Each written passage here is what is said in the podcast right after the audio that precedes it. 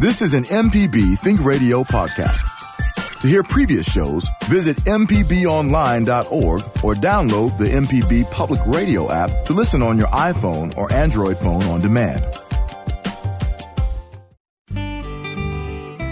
Welcome back to Creature Comforts on MPB Think Radio. It's the show all about your animals and the animals around you. Kevin Farrell here with Dr. Troy Major, veterinarian at the Animal Medical Center in Jackson, and Libby Hartfield, retired director of the Mississippi Museum of Natural Science. Today on the show, we're taking a look at those times when nature gets a little too close for comfort. We welcome the critter catcher, Mike McDowell, here to the program to talk about the management and removal of nuisance animals. From the big to the small, a nuisance critter can cause real problems, so today we'll talk about tips to keep your home critter free. And as always, Dr. Major is here ready to take your pet questions and any of your encounters with wildlife that you'd like to share with us. We always like to hear those as well. Join our conversation with a phone call. The number is 1 877 MPB Ring. It's 1 877 672 7464 or email the show animals at mpbonline.org. Reminder that if you miss Creature Comforts on Thursdays, it repeats every Saturday morning at 6. So, good morning. Hope everyone's doing well this morning. Good morning. Good. Good morning. Nice. Thanks. Uh, Libby, you've got a number of events that you want to tell us about. Let's see. Yes. Uh, this afternoon, Millsaps pre service teachers, those are teachers that are learning to be teachers, I guess, people that are learning to be teachers, they're doing educational activities, all kinds of fun science things in the museum this afternoon. So after school, if you've got time to run by there. And then the exhibit in the dark, of course, will be going all weekend. There are fish feedings in the tanks and lots of fun things going on down there. And then um, tomorrow, Friday, October the 19th, Nature Nuts at the Clinton Nature Center. And Nature Nuts are two to five year olds. And 10 o'clock to 11 o'clock, they've got all kinds of fun activities for little preschool kids. So, Nature Nuts tomorrow, if you want to do that. And then, let's see, next October the 23rd, which I think is next Tuesday, mm-hmm. that uh, Audubon will also have a meeting at 6 o'clock in the evening in the Clinton Nature Center. And then Teddy Roosevelt is coming to the Museum of Natural Science next Wednesday, October the 24th, from 10 o'clock to 11 o'clock during the day. It's a, a reenactor mm-hmm. or portrayer, or however you want to say that. He's he he becomes Teddy Roosevelt, and he's going to talk about the bear hunt and his trips to Mississippi and all kinds of funny things. And if you want to schedule a school group, I think there's a few history and some science students that'll be there, but there's room for more. So, all right, that's going on. So, uh, we are going to be talking today about uh, nuisance animals with our guest, Mike McDowell, the critter catcher, looking for pet questions as well. So, give us a call this morning at 1 877 MPB Ring. It's 1 877 672 7464. You can always email the show as well. It's animals at mpbonline.org. So, Dr. Major, before we get started, you know, we're going to be talking about these nuisance animals and critters that might be in and about your house or in your yard. And uh, if you have a pet, you obviously want to be concerned about that to make sure that there aren't any sort of unwanted uh, interactions between your pet and, and some of these animals that we, we don't like having around. Sure. Uh, incidentally, we talked about snakes last week. Had a a moccasin snake bite uh, yesterday. Dog came in, so it's it's always possible around here that you can have one of those. And as we said on the uh, talk show, that generally those bites are not not a fatal type bite, but they can cause a good bit of swelling and uh, inflammation, and even abscess sometimes. So. Uh, that just shows that their snakes are out there. Mm-hmm. Uh, and we talked about being careful and uh, letting them know that you're there, and most of the time they'll go away. Anyway, uh, as far as uh, nuisance pets, not nuisance pets, but nuisance, nuisance well, some of them are. Uh, one of the things to avoid certainly is uh, feeding uh, the uh, wild animals. you can create problems with that by having food out, and certainly can attract. And the other thing is to keep your pet vaccinated for the various diseases. Uh, we always need to be aware of rabies as a possibility, even though rabies in Mississippi is uh, not a uh, constant threat, but uh, we do see some from bats, uh, I believe, and there's always that possibility. And the other thing, of course, some of the animals share some of the same diseases that uh, dogs and cats do. So just be aware and be careful. All right, very good. So, as I mentioned, our guest today is Mike McDowell, the critter catcher. Mike, thanks for joining us on the show. Great to be here. Thank you for the invite. Uh, tell us a little bit about your background. How did you get uh, into this? I think what is a, a unique line of work. uh, you know, growing up, you know, I had family that had a lot of farms. We worked a lot on a lot of farms, so with domesticated animals, and and you know, on a farm you're going to deal with wild animals. You just are. If you have a big farm, you're going to have issues with, you know, rats and snakes. You're going to have issues with coons getting in the barn. You have issues with coyotes and bobcats and beavers getting in ponds. You just something that you're dealing with all the time. So it's it's always uh, something going on. So I uh, learned how to deal with it as as a teenager growing up um, in the state, and and uh, as I got older, uh, people found out that I had the knack for catching animals, and uh, I did a lot for family and friends, and you know people would just call, and I'd go out and help them, and then just eventually at one point in time, it just got to be uh, uh, more than I could handle, and I said, "This is a business now. it's not a hobby any longer." So I opened up, I created a company, and and been doing it ever since. Uh, is it just you, or do you have some employees with that work with you? You know, mainly it's my family. Mm-hmm. Uh, it's uh, over the years I've had people work with me, but uh, uh, friends. Uh, it's it's a unique line of business. It's hard to find people that know how to deal with animals. I do not fear animals. I, I, respect them immensely, but I don't have the issue. If I go catch an animal, I'll go catch it. I know what the animal can do to me, and that's what I'm going to do. And it's very hard to find people that that, are, that have that. You know, a lot of people say they do until I I've brought them with me and said, "Okay, go grab that snake," and they're like, "What? What?" But uh, uh, it's always been something like that. So I've, I've, I've got a lot of kids and I've got son-in-laws that I've worked with and taught how to do different things, and uh, so we probably it's a family business right now. Okay, um, what are the tools of a critter cr- catcher? You know, uh, education is very important. You know, it's it's it. I, I, I speak on this topic quite a bit, and I tell people it takes no advanced education to go out and put food in a cage and catch an animal. It, it doesn't. You know, the issue is is what happens when the animal won't get in the cage right. So uh, you need to know a lot about the animals. It's, it's very important, uh, and I'm very it's something that I'm very interested in. And I've spent a lot of time in the field and also talking with a lot of professionals, being in, uh, part of a lot of wildlife groups that we have in the state. We have a Mississippi Bat Working Group. We have different uh, agencies that I've dealt with and learned a, a, lot from, and also been able to teach a lot to those individuals. But uh, mainly, it's it's it's your smarts, your wits. You got to know how to deal with the animals. Probably the hardest thing, and I tell people in the business is learning how to deal with people. And when I say deal with people, what I mean is usually when I get involved with a client, they're they're very upset about something because it's a snake, it's an animal that they're terrified of, and you have to learn to tell people, you know, you know why the animal's there, what they're doing there, you know, you know, give them comfort so that they understand what's going on. Once they understand what's going on, they calm down, and then you can actually, you know, deal with then getting the animal. But also, I guess it's important too to let them know possibly what has caused the the critter to be there, so that in the future they can, if it's some, it's part of their behavior, they can adjust that so that they don't end up having to call you back. Absolutely, I, uh, uh, I think we talked about this just a minute ago, but a lot of people don't know that they're feeding animals. they're bringing the animals to them. So uh, I go to the houses and, and, and, I'll see things like bird feeders. I love birds. I love to watch the birds, but bird feeders bring in everything. They bring in rats. They bring in mice. They bring in coons. They bring in deer. They bring in everything eats bird seed, uh, sunflower seeds. It's a huge attractant. So people don't understand that they're bringing some of the wildlife into their their area by just a bird feed. Now we have the people that also will leave cat food and dog food out. You know, we see that a lot. Uh, I, I've, in the, this last week, we were in two houses that had horrible raccoon problems because they kept leaving cat food outside for their cats every night. And I had to tell them that the, the cats were eating a little bit of food and the coons were eating the rest of it. um, and I proved that to them because we put cameras out. We put trail cameras out, and I, and I showed them that night. And one night they had eight raccoons coming up there checking that, trying to get food for that night. And I said, "You're bringing them to you, and then if you don't keep your house in decent shape, the animals will find a way to get in that house." Um, and and being sealed from from the aspect of what yeah it looks like everything looks good and then I go out there and look at the house and I say look at the hole there look at the hole there because they're not looking for those things. Mm-hmm. So, um, what is your definition of a nuisance animal? If uh, if my neighbor's dog barks a whole lot, uh, I, I, don't think you can help me too much in that situation.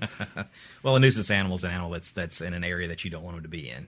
So, uh, uh, you know, that could go into dogs and cats. We have a lot of trouble in the state right now with people uh, uh, abandoning their dogs and cats, and so you know the the cities stay busy catching dogs and cats. We try to stay away from that unless the the the cities call us to help with something. Um, so normally we're dealing with wild animals. Um, and that could be just that's anything. You know, we have animals that are indigenous to our state, but we've got a lot of animals here that are not, and they they get loose from time to time, and we get out to get called in to, to catch them, and it's in some of those those situations are just are crazy. You wouldn't think we'd catch monkeys in the state, or you would catch you know different varieties of lizards and snakes that are not supposed to be here, but but we get into those those issues every once in a while. Uh, and I think it would be a good time to mention again uh, something we talk frequently about in the show. If you have a cat or a dog, uh, to have it properly spayed or neutered, uh, so that you're not creating um, feral cats and, and, dogs roaming about there. Uh, it's it's not good for them, and obviously not good for us as well. Need to take uh, our first break of the hour. We're going to be talking throughout the hour with the critter catcher, Mike McDowell. So if you have a question about nuisance animals or a pet question, or if you have an encounter with wildlife you'd like to share with us, give us a call because the phone number is one eight seven seven MPB ring. It's one eight seven seven six seven two. 7464. You can email the show as well, animals at mpbonline.org. During the break, see if you can come up with the list of six animals listed by the Department of Mississippi Department of Wildlife, Fisheries, and Parks as nuisance animals. There's six that are listed, so uh, stay tuned. We'll discuss that after the break.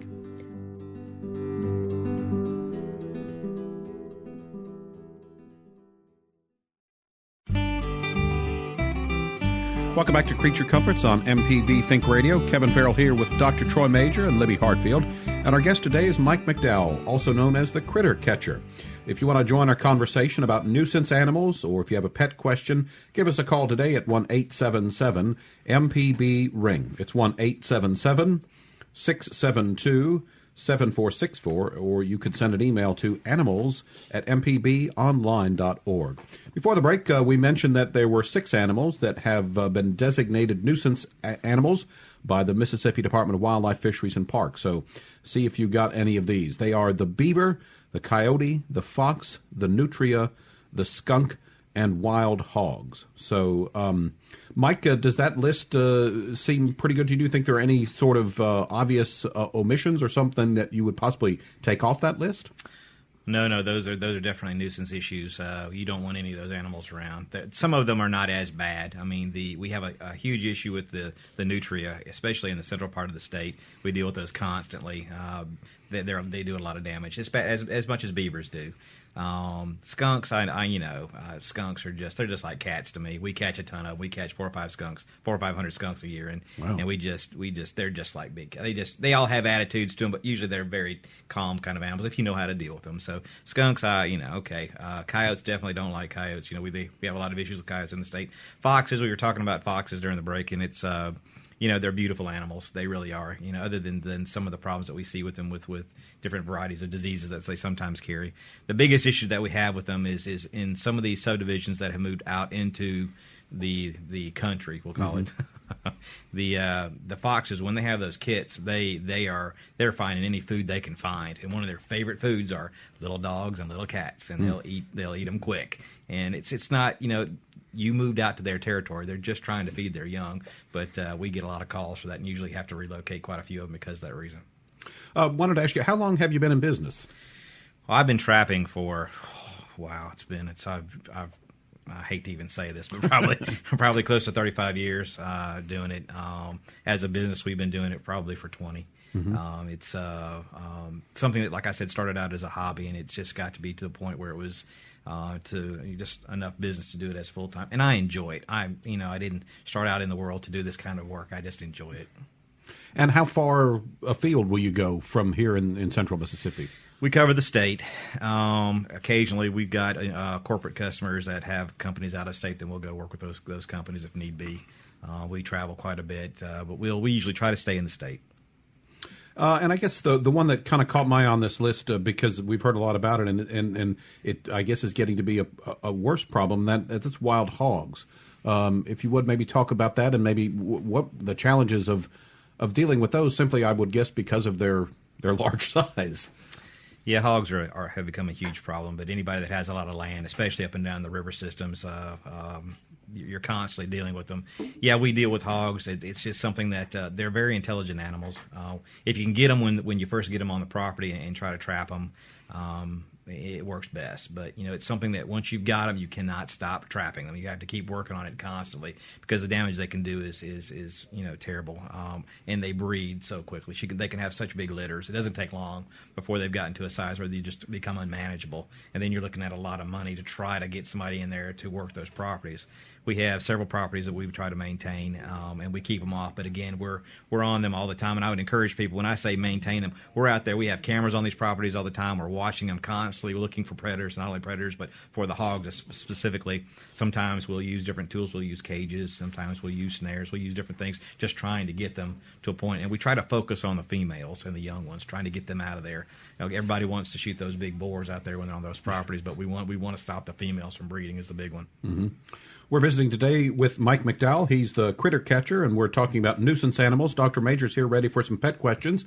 And we've got some open phone lines. 20 minutes into the show, and we haven't gotten a single call. We know you're out there listening. Uh, so call in, participate this morning. Again, the phone number, it's 1 877 MPB Ring. Call us at 1 877 672 7464. Uh, email us at animals at mpbonline.org. One thing you uh, go ahead. Oh, I just have one thing I might bring up because we've talked about it a lot too are bats, mm-hmm. and um, you know we know that bats are good in the environment. We've talked a lot. We've done a lot of pro bat, but when bat get, bats get where you don't need them, they're a problem. I had bats, well, or my family had bats. My mother in law's house, once we had moved her to a nursing home, we had a problem with bats. And Mike was good about getting down there, and that can get out of hand quicker than you think. We thought we had excluded them. I've been to the same meetings he's been to. I learned how to exclude the bats, but you know what? I wasn't in the house to keep watching, and bats keep coming back, even though they're excluded, until they they found their way back in that house, and then then it was Mike's problem. We uh, we we try to we relocate close to 60,000 bats a year across the state. Um, we've got 15 varieties of bats. Uh, only really four will get into a house. Um, and the problem that we have, as she mentioned, once you have bats in a house, the they basically that house has been marked, and the, the, bats will continue to come back to that house looking for ways to get back. They're very particular over my studies over the years, working with the Mississippi Bat Working Group and some of the PhDs with the state and federal government. We they're very particular about what they where they want to stay. When they want to stay somewhere, they're they're going to try to stay in that house. Even evicting them, they'll still come back to try to get back in those houses. Um, uh, they're like I said, they're wonderful. But the, the four varieties that we have, uh, uh, uh specifically in our central area, the big brown bats uh, down south and some of the, towards the east state of Mississippi, is the big Brazilian freetails are really bad, and they're they, are they are big colonies. You know, we it's it's not odd to see two and three thousand bats in a in a building. You know, we've got them out of, of huge buildings, whether it's been schools or churches or somebody's house. It's uh, uh, they they can be a big problem. Uh, got a couple calls to get to, so let's uh, head to the phone lines. We'll begin in Senatobia. Kathy's called in today. Good morning, Kathy. Go ahead, please. Good morning. Um, I'm calling about well, raccoons have been the biggest problem, but raccoons and coyotes and uh, snakes of all kinds. What what problem did they did these animals give you? Okay, well, my daughter has two uh, huskies, and they get after them, and um, uh, they got into a, a big fight, and she went down there trying to do something, which you know I would have known if I'd been there, you know, for her to stay out of it. But um, did she get hurt? The dogs up. Yeah. But um, fox for the cats. Um, I have a few cats there that are old, and um, the fox. I know they'll eat the cats, you know. And but they have just multiplied like crazy. The fox. I have never seen it like that before. They'll come up and spray the yard while you're sitting there looking at them. Hmm. So what can we do to get rid of the raccoons and the fox mainly? The first question I would probably ask you is is is there a lot of food? They're they're, they're there for a reason. So food is usually drives them, especially this time of the year. Uh, so if you've got trash or you've got some area that they that they're they're hunting in, if you can try to reduce that, uh, that'll help a lot. Uh, the dogs typically uh, fox, coyotes, you know, they don't usually stay around dogs, especially huskies are big dogs. So I would I would think that would help keep them away. But but what is that single thing that's keeping them in that area? Um, well, actually, uh, she only feeds the cats what they eat right then, and so there's really nothing else. And the dogs stay in the house normally at night. She lets them in and out, so they eat in the house. Do do they live there full time in that house, or is that a house you you use occasionally? They, they live there full They time. do. You live there full time. Yeah, you've got, but it's in. It sounds like it's in the middle of the woods. It is. Yeah, that makes it harder because yeah, your pets are in their house. Yeah. Mm-hmm. Yeah. And I watch how the fox do. They'll get to crouch down in the grass, and then I'm like, oh my god, my my cats. I, I'm scared to death of my cats. You know, walking through there, and then they get pounced. You know. Yeah, that sounds like the cats need to come in at night too. All right, uh, Kathy, thanks for your call. And Mike, I would say uh, the idea about food. I mean, we're not just talking about leaving pet food out. There are things maybe that are sources of food for these wild creatures that we might not sort of consider to be food. Absolutely. So trash is a big one. People leaving their trash out. Usually in the country, they like to leave their trash sitting out in a, in a bin, which is a scent that's going to bring them in. Even if there's no trash there now, just the, the remnants of that, that being there will bring them in. Even Uh, if they can't get to it, they're Absolutely. smelling it. Oh yeah, right? they'll, they'll come Yeah. to it. And this time of the year, you could have things. You could have natural fruits and things like that that are out there for the, the raccoons are coming in to, to to eat. You know, pears or whatever might still be on the trees right now. Persimmons have been a big thing in my yard. Exactly. My dogs feel honor bound to protect the, the wild persimmons, and it's been a it's a mess. Yeah. Uh, let's uh, stay on the phone lines. Next, we'll go to Plantersville. Paul's called in today. Good morning, Paul. You're on the air with us. Uh, yes, sir. I was. Uh, he didn't uh, say anything about uh, uh, possums and armadillo, but looks like sometimes we had trouble with them, you know. And uh, I didn't know if they was a nuisance or not. They are. They can be. They can be a pain. Know, the armadillos definitely do a lot of damage to the yards, digging up their their favorite foods of earthworms and grubs and such. But we see we get a lot of armadillo issues with armadillos digging, digging under houses. That's that's been the biggest thing. They the up end and, and they'll keep digging under a house until eventually it'll tear up a foundation if you let them. So you need to keep those away. Uh, possums aren't really much of a problem. I mean, the the biggest issue that I have with possums is is uh, they just they're they're a carrier for fleas. They just they just usually covered in them, and that's the one thing that I get calls. People see them in the yard, they don't really mind that the possum is in their yard, but all of a sudden they start getting fleas in the house, in the yard. They don't understand where they're coming from, and usually that's the culprit. All right, Paul. Thanks for your call. Next, we've got uh, Craig in Biloxi. Good morning, Craig. Go ahead, please. Yeah, good. Yeah, good morning. Uh, I was wondering how dangerous hogs are for people because uh, we caught one in a big cage and he did a head butt into that cage and opened his face up. When they get when they get in pinned, you pin them, they they get rough. They they that that that ability to try to they they want to get out, and when they can't get out and they get caged, they get kind of crazy, and they can do a lot of damage to a person. Beside the, just just the tusks tusks on the front end can can gore you, but they're they're they're very strong. They can they'll ram you, they'll kick you. So you don't you don't need to be out there messing with them unless you're kind of skilled and you know what you're doing because you can get hurt real easy. Yeah, will they uh, do that in, in the open? If I know a lot of them, uh, a lot of animals take care of their babies. If if you get near the baby, will they attack you in the open? they're pretty smart, and usually when they see danger coming, they're gone. They, their noses are so well; uh, they, they they don't see too too terribly great, but their their noses are really good. So if they usually know anything is even around them, they're going to leave. They usually don't don't defend. They usually run. So you've got to back them up in a corner. If they had maybe got into a yard somehow and and they couldn't get out of a yard or fenced in, and you were trying to get them out, you know, trying to do the right thing, trying to move them out, then that could be a dangerous situation. But normally they're not. They're not. They're going to run first. All right, Okay, yeah, I, I yeah, I, I know they do a whole lot of damage to fences and, and fields. All right, uh, Craig, uh, good to hear from you. Thanks for your call. Uh, we uh, before we take our break, uh, Mike, any special licenses or permits uh, to do the work that you do? Absolutely, yeah. You have to be licensed by the Department of Wildlife, Fisheries, and Parks to to relocate animals uh, during the year. If you're going to trap, of course, you have to have a trapping license. Also, um, there are several other permitting issues that you'll need uh, to catch certain federally or state protected animals. Also, So when you relocate, uh, where do you try to relo- relocate them to? that's that's I get that question a lot. of uh, years and years of doing this, uh, I have uh, personally, I have uh, agreements with individuals I pay to release animals on their property. Um, I act personally just because I, I, want to. I don't know that I'm required to, but we want to make sure that there's no hunting on these these these particular. I usually most of them are timber companies, mm-hmm. timber company lands mm-hmm. where they they don't allow hunting. So um, and they're usually personally owned. So uh, I know the people. I go out there. Uh, I have an, a track of about uh, 11,000 acres on one side where I release my predatory type animals. Plenty of room, plenty of room for them to feed, and I have about a six or seven thousand acre property that I release non-predatory animals on. Um, and we kind of watch the numbers and just kind of make sure stays stays, stays stable. Um, but na- you know, nature will take care of itself. Everything will move and do what it's supposed to do. But uh, I personally do that. I, I relocate over an hour away from Jackson.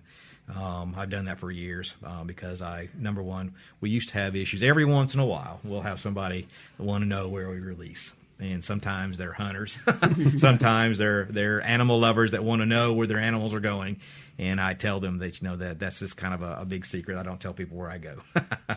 But I guess the good thing is they're wild creatures, and so if they if you release them somewhere where they can get food and that sort of thing, I would imagine they want to stay kind of in their natural surroundings as opposed to someone's house or whatever. Right. We make sure that the habitat they're going back to is as similar to where they were, other than being in a house. Right. Some of these properties have old barns and things where they can actually get in if they want to get into them. But uh, most of them, once they've been away from from habitation for at least six months, they go back into that wild you know state of mind and, and do their own thing. Okay.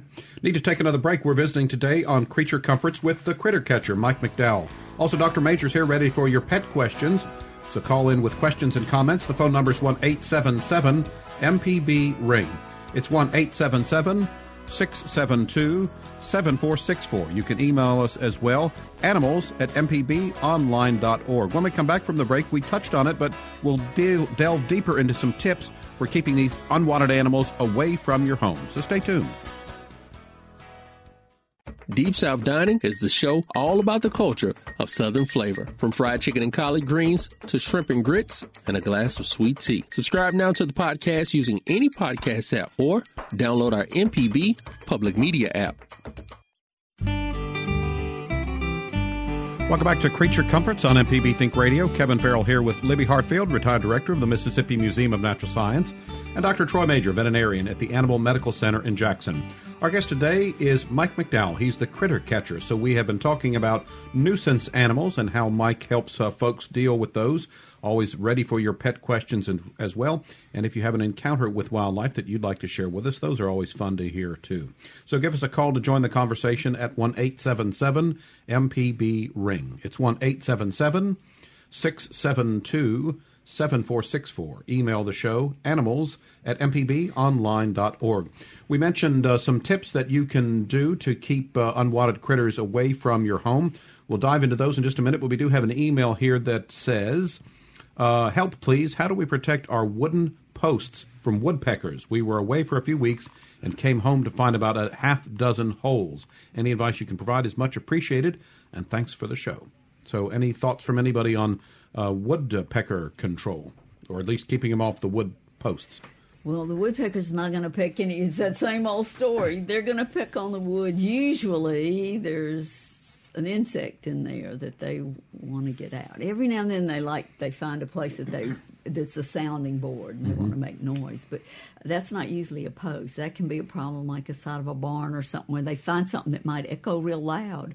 They love to make the loudest. they like to be the loudest male woodpecker. Is what's going on there.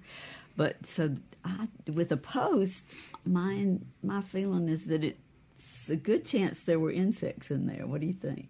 Yeah, that or they're trying to build a home. We find a lot of a lot of uh, buildings that are stucco buildings, and they peck holes in those stucco buildings have to make nests. Mm-hmm. So you see that a lot too. But you know, it's uh, to get rid of it's really hard because they're protected animals, and so it's just so hard. You, you, either have to cover it, totally cover the the area that they're they're pecking, which is, and they're still going to come back and peck it. so excluding is the best thing to do. Exactly. Put a wrap some tin around it or something. Okay. Mm-hmm. All right, it's so not easy. uh, let's uh, talk about a couple of things about uh, the things you can do around your house to prevent nuisance animals. Uh, number one on the list uh, is to secure your garbage. So, Mike, what are some tips? Make sure, I guess, uh, first of all, in a garbage can, but you want to make sure that that's tightly sealed, things like that? Absolutely, you know raccoons are notorious for being able to open those things. If they, they want, if there's food in there and they want it, they're going to figure out a way to get up on top of it or push it open or knock it down. And so you know you want to have something that at least fastens really well, something that's very got a tight lid on it or that fastens, or use a bungee cord, something that keeps it down.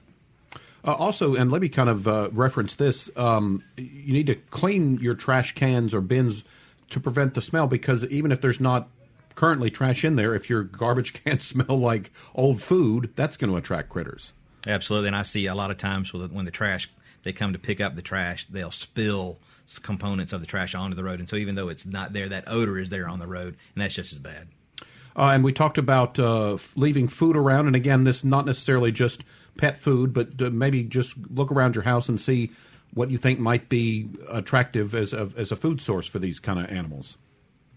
Correct. I mean, you've got uh, throughout the summertime, we've got figs. We've got we, so we talked about you know the various fruits that are out there. If you've got those fruits in your yard or in your area, it's an attractant. You can't do anything about that until the food the fruit comes off. Yeah.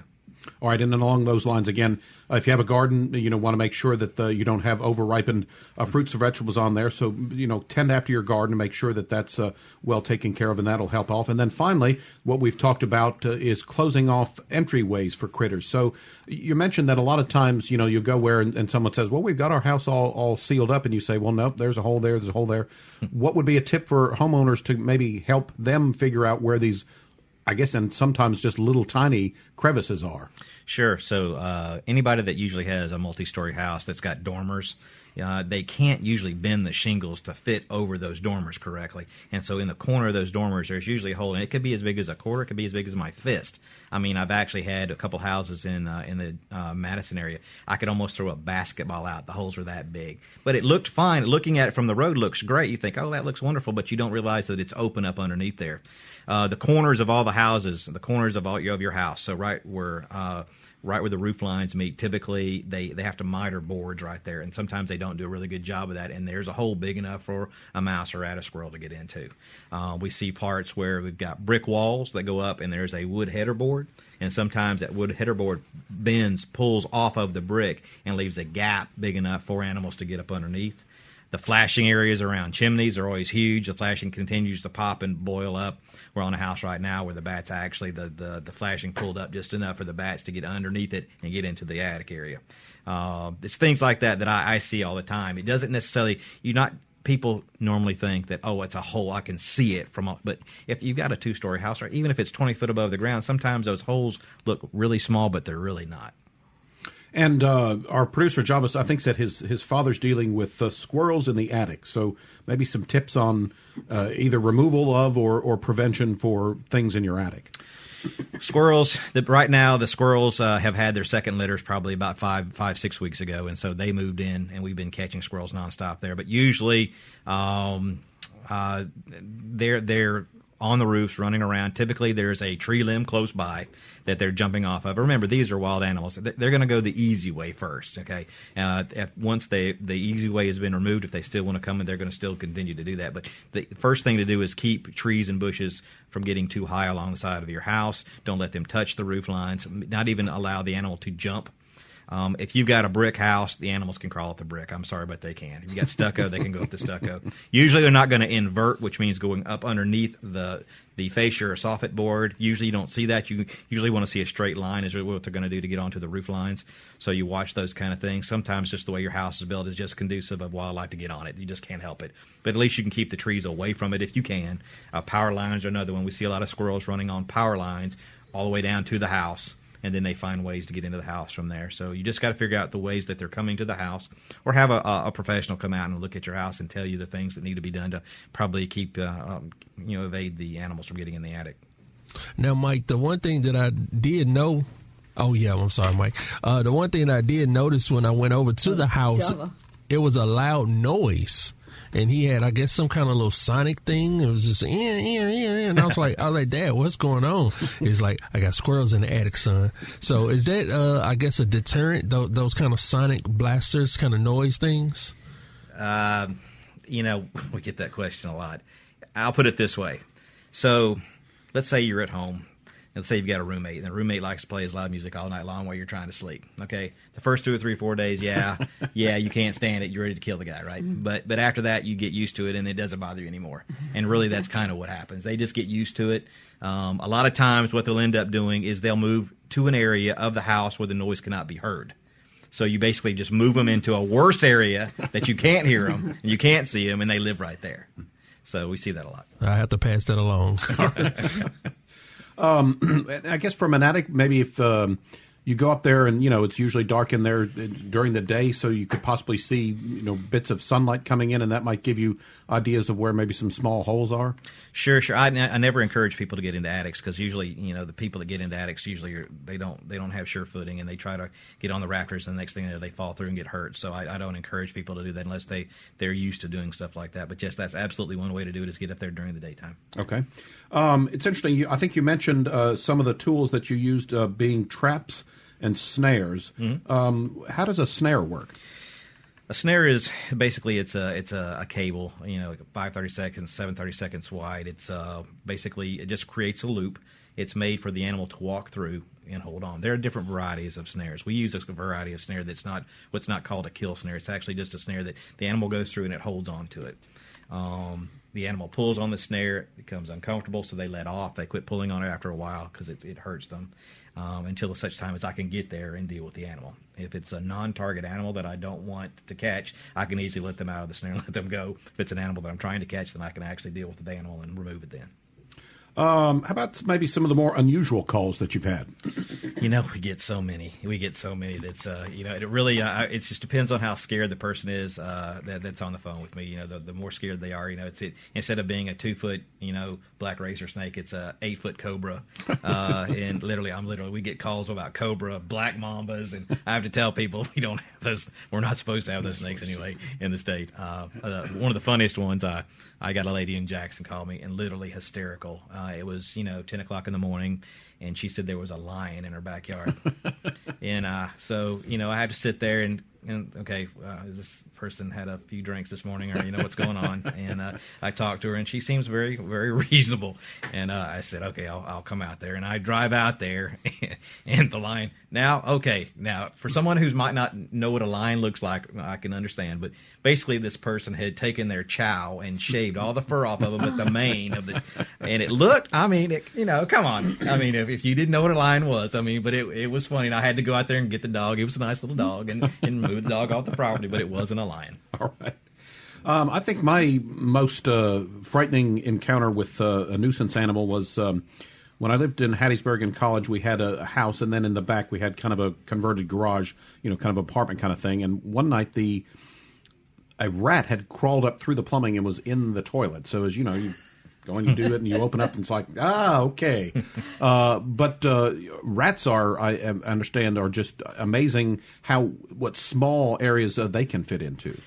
Yeah, we we've had a, a rat epidemic in the city for a while. We in, the surrounding areas too, and, and and I hear this. People think when I say somebody has a rat problem that they think, oh, it must be a disgusting house they must have trash everywhere. And no, I mean I get them out of eight hundred thousand dollar houses as much as I get them out of hundred thousand dollar houses. Right now, there's just uh, we've had so much rain. People are asking me why we're having so much so many rat problems in the city right now, and we've had so much rain. I think the sewers are filling up where they're staying a lot. I can take you downtown Jackson, some areas, and we can sit out there right at dark, and I can walk. You can count them coming out of the sewer ditches. I mean, it's just amazing. But uh, uh, yeah, we we typically see them come out. Toilets, not always, but you know, a lot of people don't realize a toilet has to be vented. And, you know, and and that's usually how the animals get is they come down that vent and somehow get trapped in there, and the way they get out usually is coming up through the toilet, uh, or we'll find their their their broken sewer lines, and sometimes the rats and snakes and things come up through the sewer lines, and that's what they get in the toilet. Um, I've never seen a, a snake, I don't know, or a rat, I don't think, purposely get in a toilet. All right, uh, we need to take one final break this hour. When we get back, we will continue visiting with our guest today. It's Mike McDowell, the critter catcher.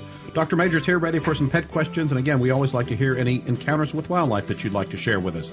The phone number to call in is 1 877 MPB Ring. It's 1 877 672 7464. You can email the show animals at mpbonline.org. Back to wrap up the show after this.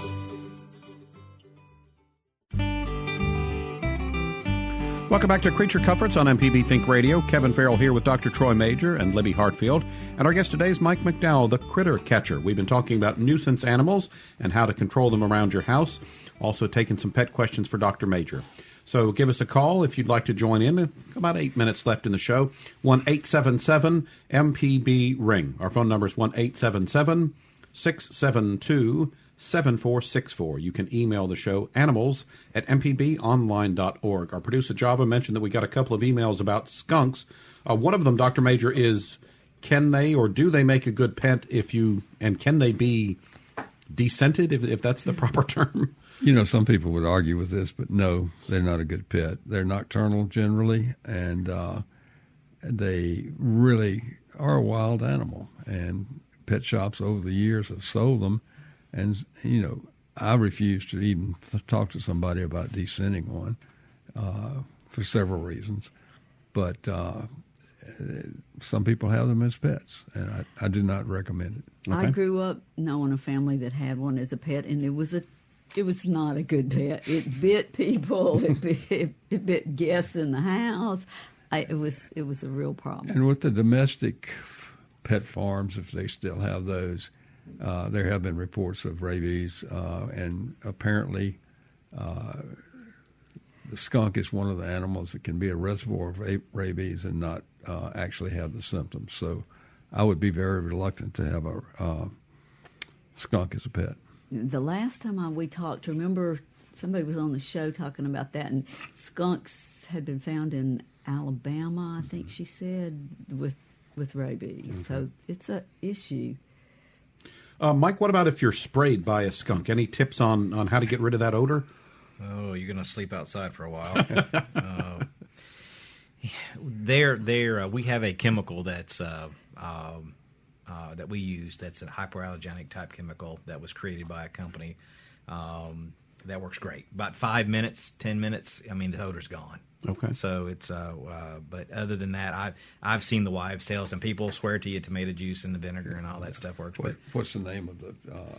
Uh, it's uh, uh, it's called Epolen, E P O L E N, okay. and it's quite pricey, but right. it's well, it's, it's worth, well it. worth it. it's worth it. Uh, we get the calls all the time from uh, dogs that have been sprayed. Mm. And, I spray a lot of dogs, yeah, and they want to bring them into the oh, no. so we, we do have a recipe that helps is better than the tomato juice at home and that basically involves uh, taking uh, peroxide yep. and uh, uh something like Dawn yep. mixing that and actually with some baking soda as well and it does help dissipate it but nothing's going to take it away completely Ooh. except maybe the uh, thing you just mentioned. That sounds like a great thing. It is. All right. Let's uh, get some calls to wrap up the show. Sue's called in from Beaumont today. Good morning, Sue. You're on the air with us. Good morning. I'd like to ask Mike, uh, why were alligators mentioned on the uh, most pesky list, you know?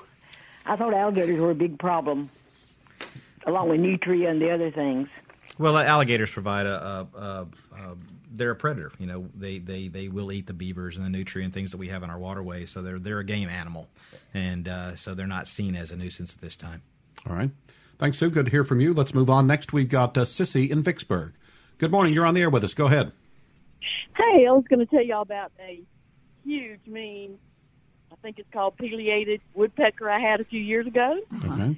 Um, who would wake me up in the morning on my tin roof. Um, mating call type of thing. But then he started eating my wooden porch, mm-hmm. and I just went in. Nobody could tell me what to do, so I studied up. I went to Walmart and got some reflective uh, silver tape, foil-looking tape, and put over the holes he had started. And then I got these birthday um, decorations that kind of hang down and move, and they blow in the wind, and they were reflective too. And um, strung those up. It looked tacky, but I strung those up on my mobile home front porch, and I haven't had a problem since. And he lives all around me, and he, uh, you know, terrorizes everybody else. But when he figured out I had had his number, he came down and sat right in front of me almost, and and looked at me like if I were human, I would stab you right now. oh, no. so they don't like tacky like decorations. You mentioned up his mating call. I would go out with the broom with my broom on the stick end and because it'd be five thirty in the morning when he'd start checking on the metals. Yeah. Ugh. All right. Anyway, that's my woodpecker story. Very good, Sissy. Thanks. Thanks. for joining us this morning. Uh, our final goes to our final call goes to John in Mobile. Good morning, John. Go ahead. Yes, sir. I hope everybody's properly caffeinated this morning. uh, my problem is um, raccoons. I've had them um, in the attic previously, and what I'm looking for is some sort of uh, compound that you mix up and dose um, cotton swabs or other like to uh, act as a repellent. I've tried uh, jalapenos, habaneros, and even something that uh, I got from under the counter at a Mexican restaurant. It's a Mexican grocery store. It's a very hot pepper. I ground that up and soaked these pads and threw them up in the attic. Uh, is there a better way to to uh, come up with a repellent for these beasts once they start getting up into your attic? That's it.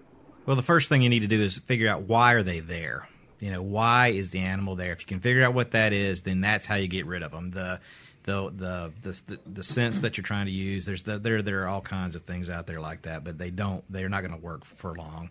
Um, if you can figure out if you can fix the area that they're getting in the house, that's the most important thing. Um, but why are they there? Is it a female that, that has young there every year? Is it that, or is it they move in every winter because it's a warm place for them to be? You know, why are they there? Is there a food source there, water and food right there? That's that's, and so that's why they they want to stay there. You know, figure out what that is, and if you can, that's how you get rid of them. This raccoon was giving birth, and so it it went through the the uh, aluminum soffit, and I mean it ripped that thing apart and came up in the attic. I have since replaced or reinforced the aluminum soff- soffit with hardware cloth, and that seems to help.